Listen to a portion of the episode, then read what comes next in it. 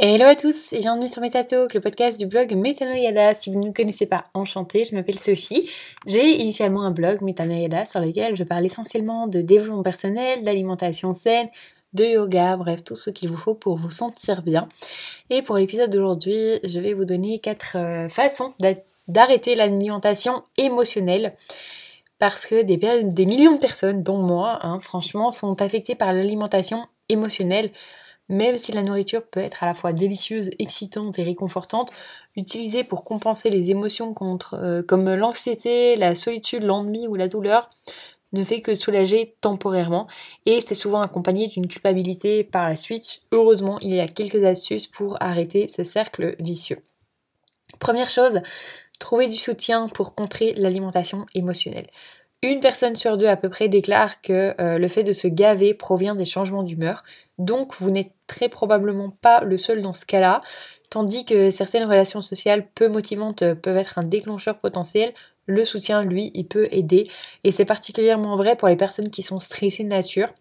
Ce soutien peut apporter de l'aide dans la maîtrise de l'alimentation émotionnelle. Il faut donc améliorer votre environnement social en vous éloignant des personnes négatives.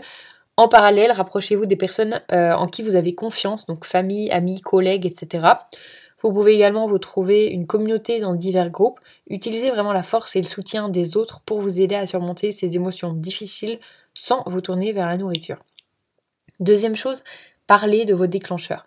Il va vraiment euh, ici falloir affronter euh, l'ennemi pour lutter contre l'alimentation émotionnelle. Il faut faire face à ces émotions qui vous envoient vers la nourriture.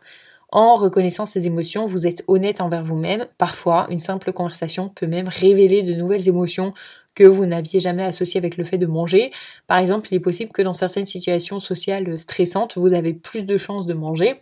Une fois que vous avez identifié vos déclencheurs émotionnels, vous allez être beaucoup plus contrôle, enfin en contrôle en tout cas, sur votre alimentation émotionnelle. Troisième étape, les alternatives alimentaires.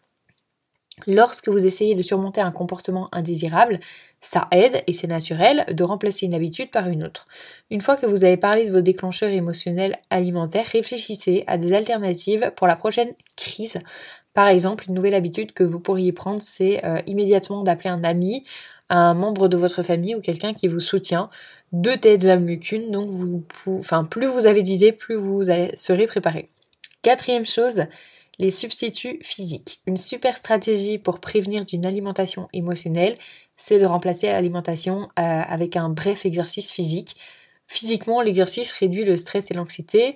En plus, il, atténue euh, l'ennui et libère des endorphines. Euh, vous pouvez demander à une personne qui vous soutient de vous rejoindre. Ça diminuera d'autant plus le sentiment de solitude et d'anxiété. Et la prochaine fois que vous sentez venir une envie de manger, appelez un ami pour une session de 20 minutes. Ça peut même être euh, simplement faire le tour du pâtissier de maison.